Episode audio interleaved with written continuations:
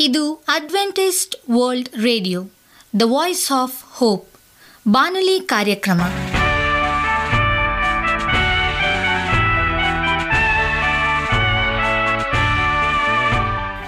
ನಮಸ್ಕಾರ ಪ್ರೀತಿಯ ಕೇಳುಗರೆ, ನಾನು ನಿಮ್ಮ ಆಕಾಂಕ್ಷ ಪಾಲ್.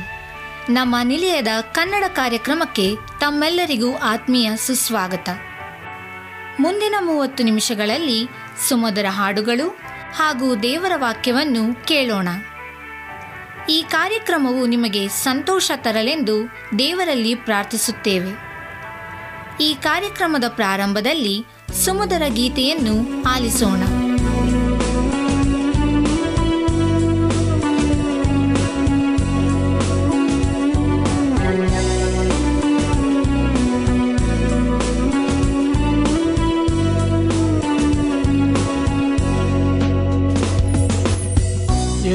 ಯಹುವನೇ ನನ್ನ ಬಲವೇ ಶಾಶ್ವತವಾಗಿ ನಿನ್ನ ಪ್ರೀತಿ.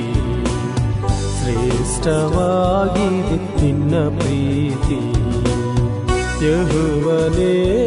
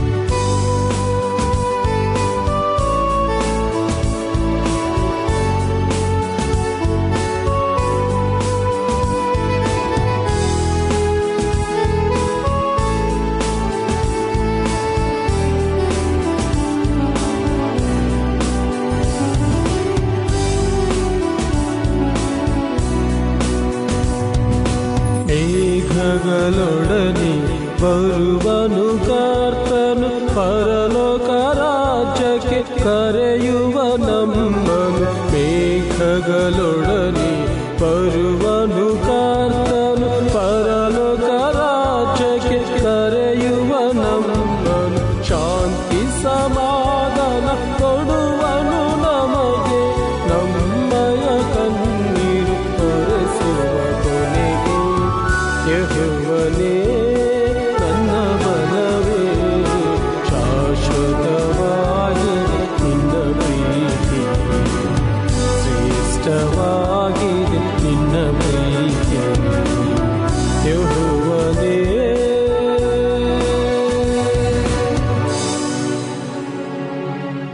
ನಿಮಗೆ ಸತ್ಯವೇದದ ಬಗ್ಗೆ ಹೆಚ್ಚಿನ ಮಾಹಿತಿ ಬೇಕಾದರೆ ನಮ್ಮ ವಿಳಾಸಕ್ಕೆ ಪತ್ರ ಬರೆಯಿರಿ ಅಥವಾ ದೂರವಾಣಿ ಕರೆ ಮಾಡಿರಿ.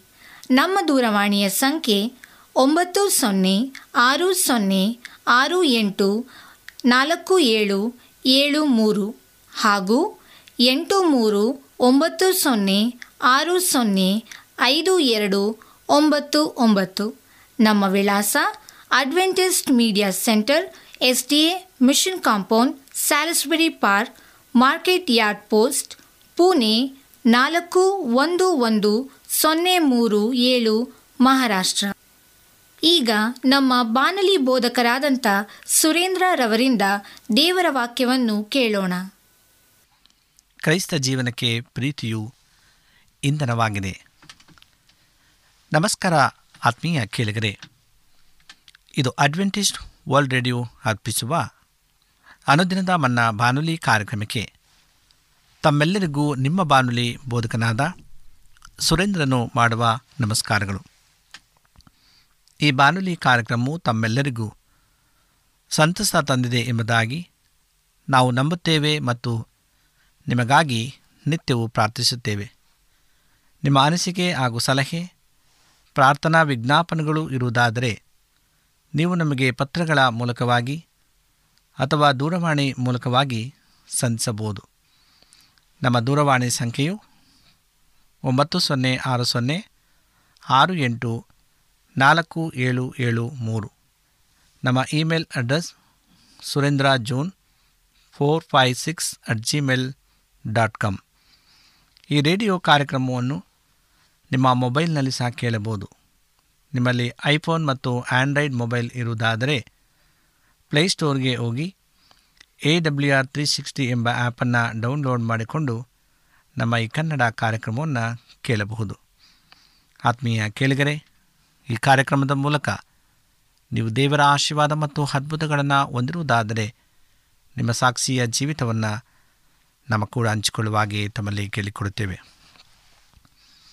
ಈ ದಿನ ಸತ್ಯವೇದ ಭಾಗದಿಂದ ಆರಿಸಿಕೊಂಡಂತಹ ಶಿರೋನಾಮೆಯು ಕ್ರೈಸ್ತ ಜೀವನಕ್ಕೆ ಪ್ರೀತಿಯು ಇಂಧನವಾಗಿದೆ ಎಂಬುದಾಗಿ. ಹೊಸ ಒಡಂಬಡಿಕೆಯ ಶುಭ ಸಂದೇಶದ ಮೂಲಭೂತ ಅಂಶವೇನೆಂದರೆ, ನಾವು ದೈವಿಕ ಸ್ವಭಾವದಲ್ಲಿ ಪಾಲ್ಗೊಳ್ಳಬಹುದು. ಪ್ರೀತಿಯು ದೇವರ ಸ್ವಭಾವವಾಗಿದೆ ಮತ್ತು ಪ್ರೀತಿಯ ಅತಿ ಮುಖ್ಯ ಗುಣಲಕ್ಷಣವೇನೆಂದರೆ, ಅದು ತನ್ನ ಸ್ವಾಹಿತವನ್ನು ಹುಡುಕುವುದಿಲ್ಲ. ಯೇಸು ತನ್ನ ಸ್ವಂತದ ಲಾಭವನ್ನು ಬಯಸದೇ ಇದ್ದುದರಿಂದ ಅವರು ನಮ್ಮನ್ನು ರಕ್ಷಿಸಲು ಪರಲೋಕದಿಂದ ಭೂಲೋಕಕ್ಕೆ ಬಂದರು. ದೇವರು ನಮಗೆ ತೋರಿಸುವ ಪ್ರೀತಿಯನ್ನು ಒಬ್ಬ ತಾಯಿಯು ತನ್ನ ಮೊಲೆಗೂಸಿನ ತೋರಿಸುವ ಪ್ರೀತಿಗೆ ಅವರು ಹೋಲಿಸಿದ್ದಾರೆ. ಏಷಾಯ ನಲವತ್ತೊಂಬತ್ತನೇ ದೇ ಹದಿನೈದನೇ ವಚನದಲ್ಲಿ ಈ ಲೋಕದಲ್ಲಿ ಒಬ್ಬ ತಾಯಿಯು ತನ್ನ ಮಲೆಗೂಸಿಗೆ ತೋರಿಸುವ ಪ್ರೀತಿಗಿಂತ ಮಿಗಿಲಾದ ಪ್ರೀತಿ ಇಲ್ಲ. ಏಕೆಂದರೆ ಒಬ್ಬ ಒಳ್ಳೆಯ ತಾಯಿಯಾದವಳು ತನ್ನ ಮಗುವಿನಿಂದ ಏನನ್ನೂ ಅಪೇಕ್ಷಿಸದೆ ಆ ಮಗುವಿಗಾಗಿ ನಿಸ್ವಾರ್ಥವಾಗಿ ಎಲ್ಲವನ್ನ ಮಾಡ್ತಾಳೆ. ದೇವರ ಪ್ರೀತಿಯೂ ಸಹ ಇಂಥದ್ದಾಗಿದೆ.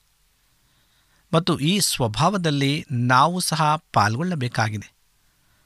ಆಗ ಸ್ವತಃ ಯೇಸುವು ದೇವ ಜನರಿಗೆ ಸೇವೆ ಸಲ್ಲಿಸಿದ ಹಾಗೆ ನಾವು ಸಹ ಸೇವೆ ಸಲ್ಲಿಸಬಹುದು. ಪ್ರೀತಿಯು ಕ್ರೈಸ್ತ ಜೀವನದ ಇಂಧನವಾಗಿದೆ. ಇಂಧನವಿಲ್ಲದ ವಾಹನವನ್ನು ತಳ್ಳಬೇಕಾಗುತ್ತದೆ. ಇದೇ ರೀತಿ ಕರ್ತನಲ್ಲಿ ಈ ಉತ್ಕಟ ಪ್ರೀತಿಯು ಬತ್ತಿ ಹೋದಾಗ ಕರ್ತನಿಗಾಗಿ ನಮ್ಮ ಶ್ರಮವು ಭಾರ ಹಾಗೂ ಹೊರೆಯಾಗುತ್ತದೆ ಮತ್ತು ವಾಹನವನ್ನು ತಳ್ಳುವಷ್ಟೇ ಕಷ್ಟಕರವಾಗುತ್ತದೆ. ಆಗ ನಮ್ಮ ಅಕ್ಕಪಕ್ಕದಲ್ಲಿರುವ ಇತರರ ಬಲಹೀನತೆಗಳನ್ನು ಮತ್ತು ಮೂರ್ಖತನವನ್ನು ಸಹಿಸಿಕೊಡುವುದು ಸಹ ಕಷ್ಟಕರವಾಗಿ ಪರಿಣಮಿಸಬಹುದು. ಆದ್ದರಿಂದ ಇಂಧನವನ್ನು ತುಂಬಿಕೊಳ್ಳಲು ನಾವು ಮತ್ತೆ ಮತ್ತೆ ಅನಿಲ ನಿರ್ಧಾರಕ್ಕೆ ಅಂದರೆ ಪೆಟ್ರೋಲ್ ಬಂಕ್ಗೆ ಹೋಗುವಂತೆ ನಾವು ದೇವರಿಂದ ಮತ್ತೆ ಮತ್ತೆ ಪವಿತ್ರಾತ್ಮನಿಂದ ತುಂಬಿಸಲ್ಪಡಬೇಕು.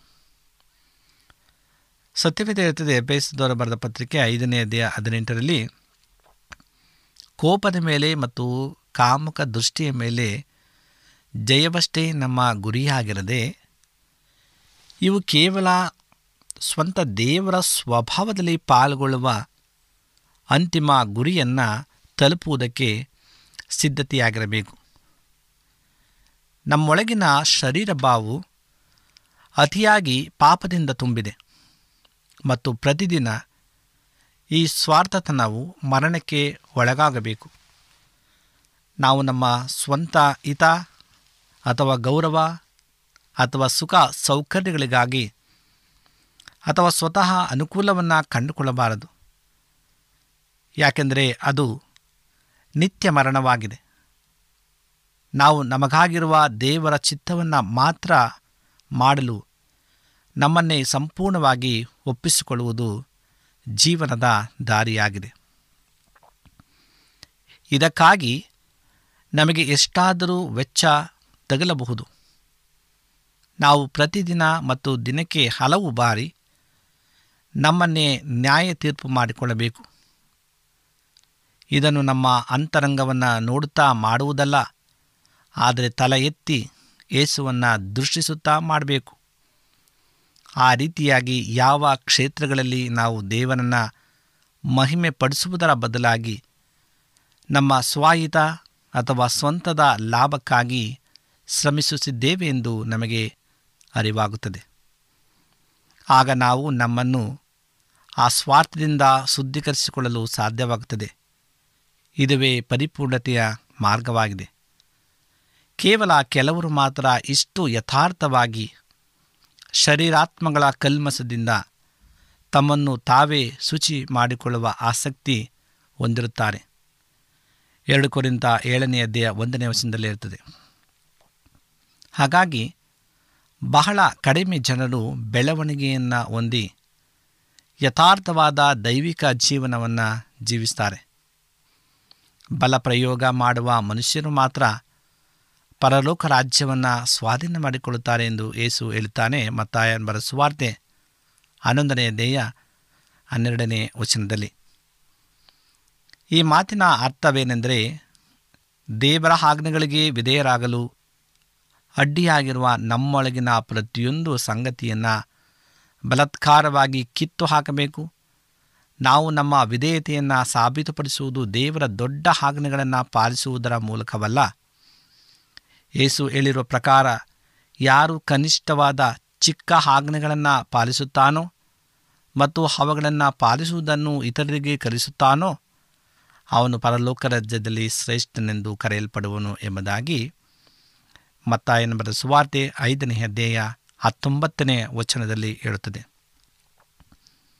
ಒಬ್ಬ ಚಿಕ್ಕ ಬಾಲಕನ ವಿಧೇಯತೆಯನ್ನು ಪರೀಕ್ಷಿಸುವುದು ಅವನು ಯಾರನ್ನಾದರೂ ಕೊಲೆ ಮಾಡಿದ್ದಾನೋ ಅಥವಾ ಶಾಲೆಯಲ್ಲಿ ವ್ಯಭಿಚಾರ ಮಾಡಿದ್ದಾನೋ ಎಂಬುದನ್ನು ಪರೀಕ್ಷಿಸುವುದರ ಅನುಕೂಲವಲ್ಲ.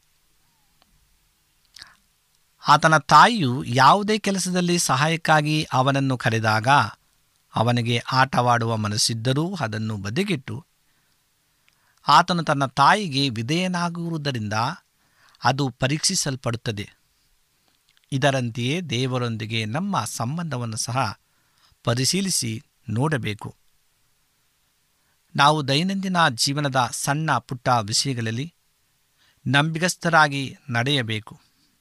ಇಲ್ಲವಾದರೆ ನಾವು ಅವಿಧೇಯರಾಗಿದ್ದೇವೆ.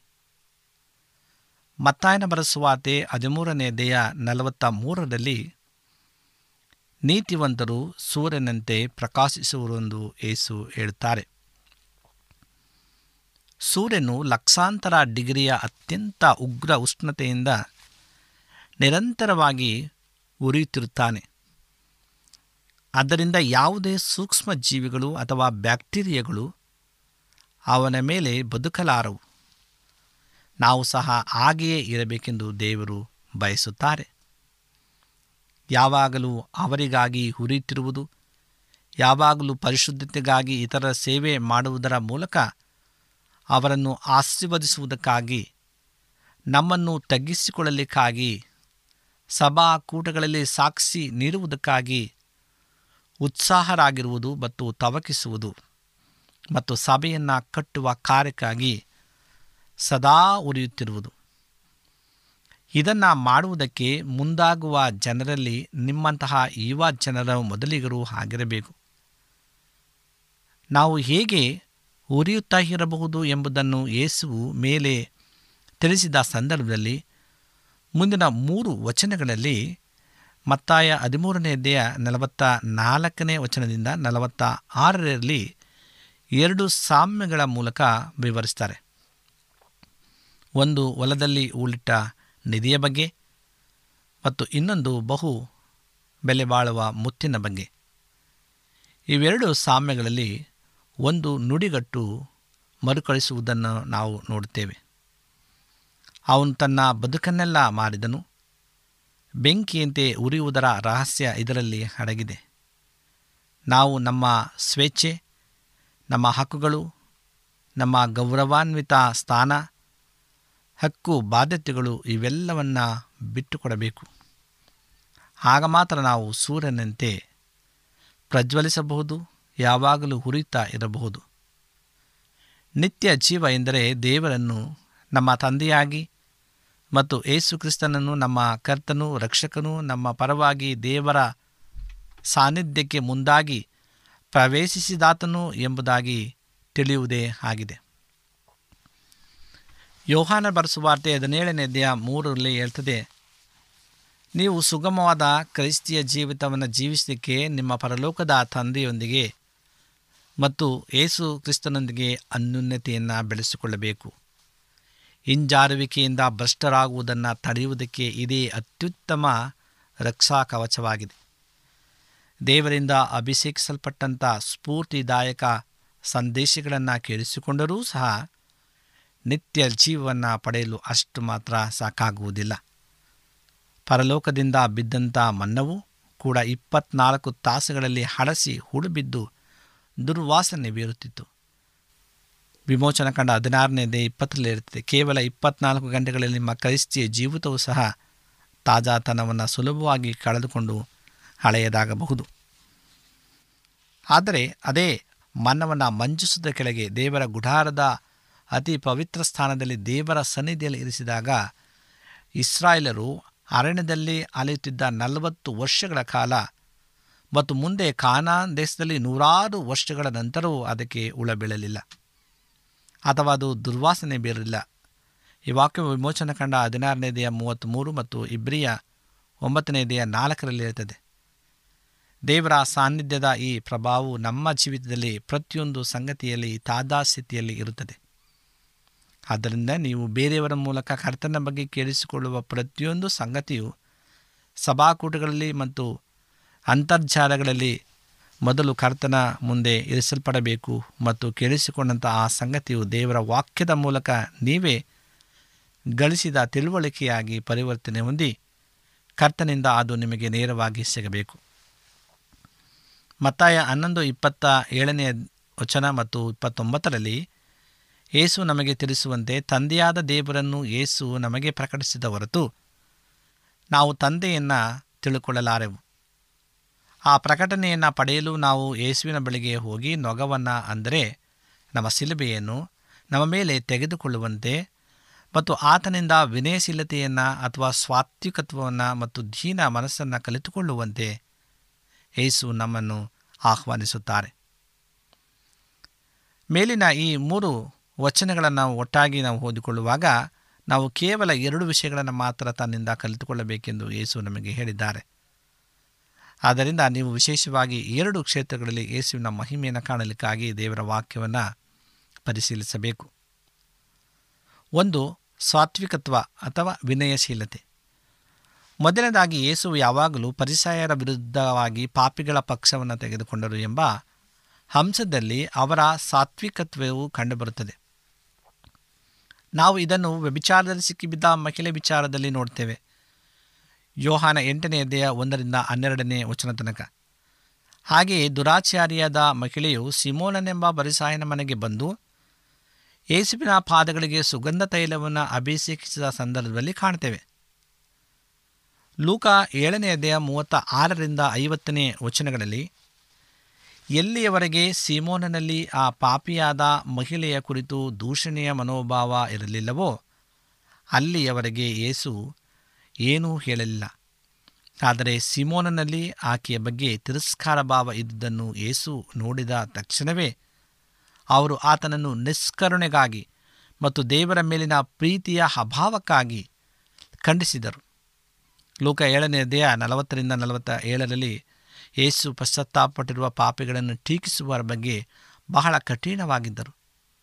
ಅವರು ಯಾವಾಗಲೂ ಸತ್ಯವೇದದ ಜ್ಞಾನಕ್ಕಾಗಿ ಹೆಮ್ಮೆ ಪಡುವ ಪರಿಸಾಯರ ವಿರುದ್ಧವಾಗಿ ಪಶ್ಚಾತ್ತಾಪ ಪಡುವ ಪಾಪಿಗಳ ಪಕ್ಷವನ್ನು ತೆಗೆದುಕೊಳ್ಳುತ್ತಾರೆ. ಇದು ನಮಗೆ ಬಹಳ ಸಮಾಧಾನವನ್ನು ಕೊಡುತ್ತದೆ.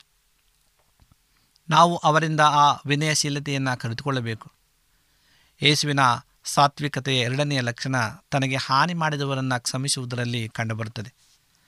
ಜನರು ಅವರನ್ನು ದೆವ್ವಗಳ ಒಡೆಯದೆಂದು ಕರೆದ ಸಂದರ್ಭದಲ್ಲಿ ಯೇಸು ಒಡನೆಯೇ ಅವರು ಕ್ಷಮಿಸಲ್ಪಟ್ಟಿದ್ದಾರೆಂದು ಹೇಳಿದರು. ಮತ್ತಾಯ ಹನ್ನೆರಡನೆಯದೇ ಇಪ್ಪತ್ತ ನಾಲ್ಕು ಮತ್ತು ಮೂವತ್ತೆರಡರಲ್ಲಿ ಜನರು ಅವರನ್ನು ಕೆಟ್ಟದ್ದಾಗಿ ನಡೆಸಿಕೊಂಡಾಗ ಏಸು ಪ್ರತಿಯಾಗಿ ಅವರನ್ನು ಬೆದರಿಸಲಿಲ್ಲ.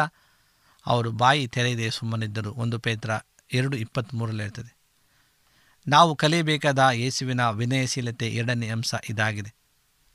ಒಂದು ವೇಳೆ ಹಲಿ ಅಥವಾ ಒಂದು ಜಿರಳೆ ಅಥವಾ ಹಲ್ಲಿ ನಮ್ಮ ಮೈ ಮೇಲೆ ಬಿದ್ದಾಗ ನಾವು ತಕ್ಷಣವೇ ಅದನ್ನು ಕುಲುಕಿ ಒಗೆಯುವ ಹಾಗೆ ನಾವು ಕಹಿತನ, ಕೇಡು, ಸೇಡು, ಸ್ವೇ ದ್ವೇಷಭಾವ ಅಥವಾ ಕ್ಷಮಿಸಿದ ಆತ್ಮ ಇಂತಹ ಯೋಜನೆಗಳ ಸುಳಿವು ನಮ್ಮಲ್ಲಿ ಸಿಕ್ಕಿದೊಡನೆ ಅದನ್ನು ಕಿತ್ತು ಒಗೆಯಬೇಕು. ಎರಡನೇದಾಗಿ ದೀನತೆ. ಮತ್ತಾಯನ ಬರೆಸುವಾರ್ತೆ ಆ ಒಂದು ಅಧ್ಯಾಯದಲ್ಲಿ ಆರನೆಯರಲ್ಲಿ ಯೇಸು ತಾನು ಹುಟ್ಟಿ ಬರುವುದಕ್ಕಾಗಿ ಆರಿಸಿಕೊಂಡ ಕುಟುಂಬಗಳ ವಂಶವೃಕ್ಷವನ್ನು ನೋಡುವಾಗ ನಾವು ಅವರ ದೀನತೆಯನ್ನು ಕಾಣುವೆವು. ಯಹುದರ ವಂಶಾವಳಿಗಳಲ್ಲಿ ಸಾಧಾರಣವಾಗಿ ಹೆಣ್ಣು ಮಕ್ಕಳ ಹೆಸರುಗಳು ನಮೂದಿಸಲ್ಪಡುವುದಿಲ್ಲ. ಆದರೆ ಇಲ್ಲಿ ನಾಲ್ಕು ಸ್ತ್ರೀಯರ ಹೆಸರುಗಳನ್ನು ಉಲ್ಲೇಖಿಸಲಾಗಿದೆ. ತಾಮರಳು, ರಾಹಬಳು, ರೂತಳು ಮತ್ತು ಬತ್ಸಬೆಯು. ಇವರಲ್ಲಿ ತಾಮರಳು ತನ್ನ ಮಾವನಾದ ಯಹೂದನೊಂದಿಗೆ ವ್ಯಭಿಚಾರ ಮಾಡಿ ಒಂದು ಮಗುವನ್ನು ಎತ್ತಳು ಆದಿಕಾಂಡ ಮೂವತ್ತೆಂಟರಲ್ಲಿ ಹೇಳ್ತದೆ. ರಾಹಬಳು ಎರಿಕೋ ಪಟ್ಟಣದಲ್ಲಿ ಎಲ್ಲರಿಗೂ ಪರಿಚಿತಳಾಗಿದ್ದ ಸೂಳೆಯಾಗಿದ್ದಳು. ಯೌಶವ ಎರಡನೆಯ ದೇಹದಲ್ಲಿ ಇರ್ತದೆ ರೂತಳು ಮೊಹಾಬ್ ದೇಶಕ್ಕೆ ಸೇರಿದವಳಾಗಿದ್ದಳು. ಲೋಟನ ಮಗಳು ತನ್ನೊಂದಿಗೆ ಲೋಟನು ವ್ಯಭಿಚಾರ ಮಾಡುವಂತೆ ಕುತಂತ್ರ ಮಾಡಿ ಹುಟ್ಟಿಸಿದ ಮಗು ಮೊಹಾಬನು. ಆದಿಕಾಂಡ ಹತ್ತೊಂಬತ್ತು ಅಧ್ಯಾಯದಲ್ಲಿ ಹೇಳ್ತದೆ, ಮೊಹಾಬ್ ಜನಾಂಗವು ಈತನ ಅನೀತಿಯ ಸಂತಾನವಾಗಿತ್ತು. ಬೆತ್ಸಬಿಯು ದಾವಿದನೊಂದಿಗೆ ವ್ಯಭಿಚಾರ ಮಾಡಿದವಳಾಗಿದ್ದಳು. ಹೊಸ ಒಡಂಬಡಿಕೆಯ ಮೊದಲನೆಯ ಅಧ್ಯಾಯದಲ್ಲಿ ಈ ನಾಲ್ಕು ಮಹಿಳೆಯರ ಹೆಸರುಗಳನ್ನು ಇವರೆಲ್ಲರೂ ಒಂದಲ್ಲ ಒಂದು ರೀತಿಯಲ್ಲಿ ಲೈಂಗಿಕ ಪಾಪಕ್ಕೆ ಸಂಬಂಧಪಟ್ಟಿದ್ದಾರೆ. ಏಕೆ ಪ್ರಸ್ತಾಪಿಸಲಾಗಿದೆ? ಯೇಸು ಈ ಲೋಕಕ್ಕೆ ಬಂದದ್ದು ಪಾಪಿಗಳ ಜೊತೆಗೆ ಗುರುತಿಸಲ್ಪಡುವುದಕ್ಕೆ ಮತ್ತು ಅವರನ್ನು ರಕ್ಷಿಸಲಿಕ್ಕೆ ಎಂದು ತೋರಿಸುವ ಉದ್ದೇಶದಿಂದ. ಯೇಸುವಿನ ದೀನ ಮನಸ್ಸು ಅವರು ಲೋಕಕ್ಕೆ ಬಂದಾಗ ಆರಿಸಿಕೊಂಡ ಸಾಧಾರಣ ವ್ಯಕ್ತಿಯಲ್ಲಿ ಬಡಗಿರುತ್ತಿ. ಮತ್ತು ಜೀವಿತ ಉದ್ದಕ್ಕೂ ಅವರಲ್ಲಿ ನೌಕರ ಮನೋಭಾವದಲ್ಲಿ ಕಂಡುಬರುತ್ತದೆ. ಒಬ್ಬ ಆಳಿನ ಪ್ರವೃತ್ತಿ ಯಾವುದೆಂದರೆ ಯಾವಾಗಲೂ ಎಚ್ಚರವಾಗಿದ್ದು, ಇತರರ ಅವಶ್ಯಕತೆಗಳನ್ನು ಗಮನಿಸುವುದು ಮತ್ತು ಅವುಗಳು ಗಮನಕ್ಕೆ ಬಂದೊಡನೆಯೇ ಅವುಗಳನ್ನು ಪೂರೈಸುವುದಕ್ಕೆ ತೊಡಗುವುದು ಉದಾಹರಣೆಗೆ ಯೇಸು ಶಿಷ್ಯರ ಕಾಲುಗಳನ್ನು ತೊಳೆದನು ಎಂಬುದಾಗಿ. ಆತ್ಮೀಯ ಸಹೋದರ ಸಹೋದರಿ, ಆದ್ದರಿಂದ ಯಾವಾಗಲೂ ಯೇಸುವಿನ ನೊಗವನ್ನು ನಿನ್ನ ಕತ್ತಿನ ಮೇಲೆ ಇರಿಸಿಕೊಂಡು ಅವರಿಂದ ಸ್ವಾತ್ವಿಕತ್ವ ಮತ್ತು ದೀನ ಮನಸ್ಸನ್ನು ಕಲಿತುಕೋ. ಹೀಗೆ ಮಾಡಿದಾಗ ಅವರು ನಿನಗೆ ತಂದೆಯಾದ ದೇವರನ್ನು ಹೆಚ್ಚು ಹೆಚ್ಚಾಗಿ ಪ್ರಕಟಿಸಪಡಿಸುವರು ಎಂಬುದಾಗಿ. ದೇವರು ಈ ವಾಕ್ಯಗಳನ್ನು ಆಶೀರ್ವಾದ ಮಾಡಲಿ. ನಮ್ಮ ಕಣ್ಣುಗಳನ್ನು ಮುಚ್ಚಿ ಪ್ರಾರ್ಥನೆಯನ್ನು ಮಾಡಿಕೊಳ್ಳೋಣ. ಭೂಮಿ ಆಕಾಶಗಳ ಒಡೆಯನೆ ಸರ್ವಸಕ್ತನೇ ಪರಿಶುದ್ಧನ ಅಂತ ದೇವರೇ, ನಿನಗೆ ಸ್ತೋತ್ರ. ನಿನ್ನ ಕೃಪೆ, ನಿನ್ನ ಕರುಣೆ ನಮ್ಮ ಮೇಲೆ ತೋರಿಸಿದಕ್ಕಾಗಿ ಸ್ತೋತ್ರ. ಈ ವಾಕ್ಯಗಳನ್ನು ಕೇಳುವಂಥ ಪ್ರತಿಯೊಬ್ಬ ನಿನ್ನ ಮಕ್ಕಳನ್ನು ಆಶ್ರಯಿಸಿ ನಮ್ಮನ್ನೆಲ್ಲರನ್ನ ನಿನ್ನ ಕೃಪೆಗೆ ಪಾತ್ರರಾಗುವಂತೆ ಮಾಡಬೇಕಾಗಿ ಯೇಸುವಿನ ನಾಮದಲ್ಲಿ ಬೇಡಿಕೊಳ್ಳುತ್ತೇವೆ ತಂದೆಯೇ. ಆಮೇಲೆ